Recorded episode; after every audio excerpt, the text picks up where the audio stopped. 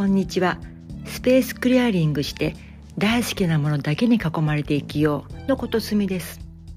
今回は、えー、早速スペースクリアリングの始め方について話してみたいと思います。でもうこれはあの断捨離とかスペースクリアリングはいろんな方がいろんな方法を提唱してると思うんです。でもう正解は一つじゃないと思ってます。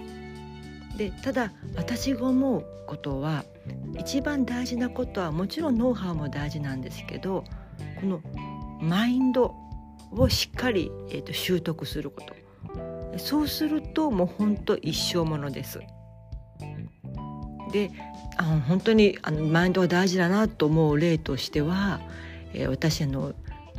里帰り出産出産をしたんですね。その時に、えっと、もう初めてこうもう仕事を始めてからもう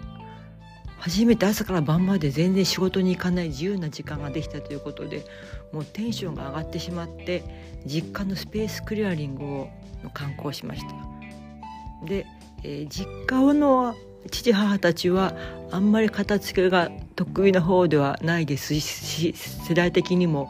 物が捨てれない世代だったのでものすごいものがいっぱいあったんですそれをもう徹底的にスペースクリアリングしましたでまあこれ反省なんですが結構半ば強制的にあのガンガンスペースクリアリングをしたので、えー、父母たちはあのちゃんと自分で本当に納得して自分の手で選んで捨てたっていうのをしなかったんですよね。私がもう半ば強制あのこうもうこれ使ってないよねみたいな感じでガンガンしてたので、まあ、なのでまあ1か月間であの実家は完全に変わったんですが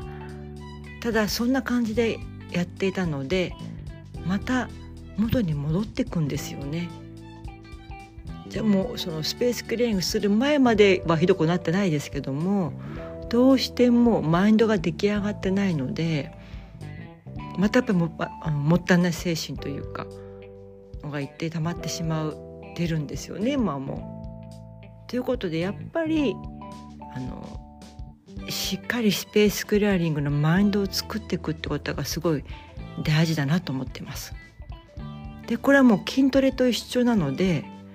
もう地道にやっていくのが一番早いんですよね結果とし結局のところ。ということで私としてはあの地道に筋トレをしていくということで1日1ステとか小さいところからやっていって筋力をつけていくっていうのがおすすめかなと思ってます。でよくあるあのキッチンとか、えーと、クローゼットっていうのはかなり劇的な変化を、えー、もたらしてくれるんですが初心者が始めるにはちょっとハードルが高すぎる。難しいんじゃあの途中で挫折する方がとても多い非常にハードルの高い場所だと思ってます。もちろんあの本気で頑張るぞと思ってやれば劇的な効果を生むんですがまずは最初にもうちょっと小さなところから成功体験を積んで筋力をつけて臨んでいく方が最終的には近道になるんじゃないかなと思ってます。ということでまず候補としてはあの一番とても小さなところすごくすごく小さなところでこれはもうあの部屋一小さな部屋なんてそんなレベルではなくてすごく小さな引き出し、えー、場合によっては引き出しの右半分とかもうそのぐらい小さなエリアを決めます。でこれはこの側だったら自分いけると思う1分の1で十分です。でその中のものを全部出すとにかくまず全部出してどのぐらいものが入ってるかを自分で視覚として見ます。でこれやってみると分かるんですが思ってる以上にものが入ってます。も並べてみるとびっくりするようなものって入ってるんですよね。私もスペースクリアニングもうすごいずっとしてますけども時々またこういう好きだからやるんですけど改めてやっぱり物がいっぱい入ってることにびっくりします。でその全部出す出したものを見てもう壊れているもの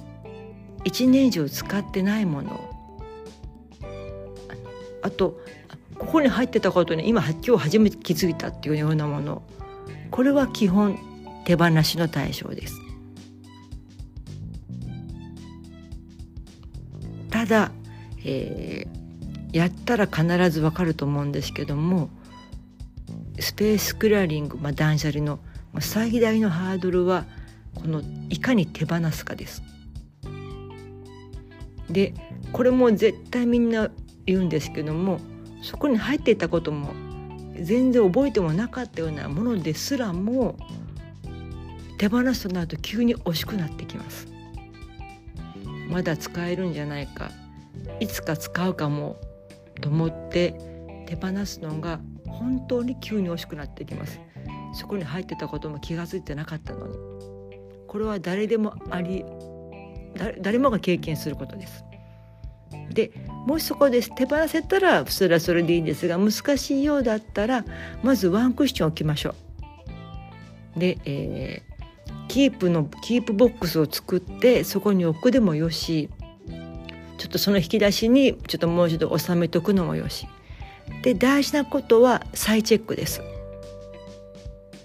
えーと、1ヶ月後とか、うん、1週間後早いかな1ヶ月後にまたその棚を引き出しを見てまだ全然使ってないようだったらそこで思い切って手放してください。本当あのこの手放しが最大のハードルなので逆に言えば手放せここで手放せたらもうどこでも手放せますもうスペースクリアリング8割はもう成功しても同然です。ということで、えー、手放しがしやすい場所を選んだのも大事だと大事です。ですから、えーと、自分の中で一番思い入れの少ない場所なんだだから、えーと、私だ例えば本とか、えーと書いた紙類とか洋服とかってすごい皆さん大体思い入れが思い出とかも絡んでくるので思い入れが強い場所なんですよね。なのでその人によって違うかもしれませんが思い入れが一番少ないところにするのがから始めるのが大事。であとは、えーと、くたびれ具合が分かりやすいところなんで意外と食品系はもうの腐ってるとかほんと一発で分かるのでおすすめです。ということで、えーと、自分でまず一番、まあんまどうでもいいところというかところのをすごくすごく狭い範囲を決めて全部出す。で壊れてたり1年以上使ってないここで入ってること初めて気づいたこういうものを候補として手放していくというのをやってみてください。であとはもう一つえーと、もう筋トレをするという意味でやっぱり毎日の積み重ねすっごい大事なんですよね。ということで、まあ、同時に、えーと、1日1捨てもう何でもいいので1日1個捨てていくっていうちっちゃな筋トレをしていくのも大事です。でこれはもう忙しかったりしたらもうほんと紙くず1個でも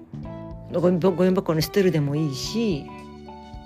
とにかくいあの家の自分の身の回りのものを見てこれは使ってる使ってないどうなのかって判断する力をつけていくっていうものなので、えー、一日一捨てっていうのもすっごく実は地味ながら筋トレになります。まずこんな感じで始めてみていただければと思います。ではまた、えーと、と次回かどうかわかんないですけどもこの手放しの、えーと、ハードルいかに超えるかってことについて考えてみたいと思います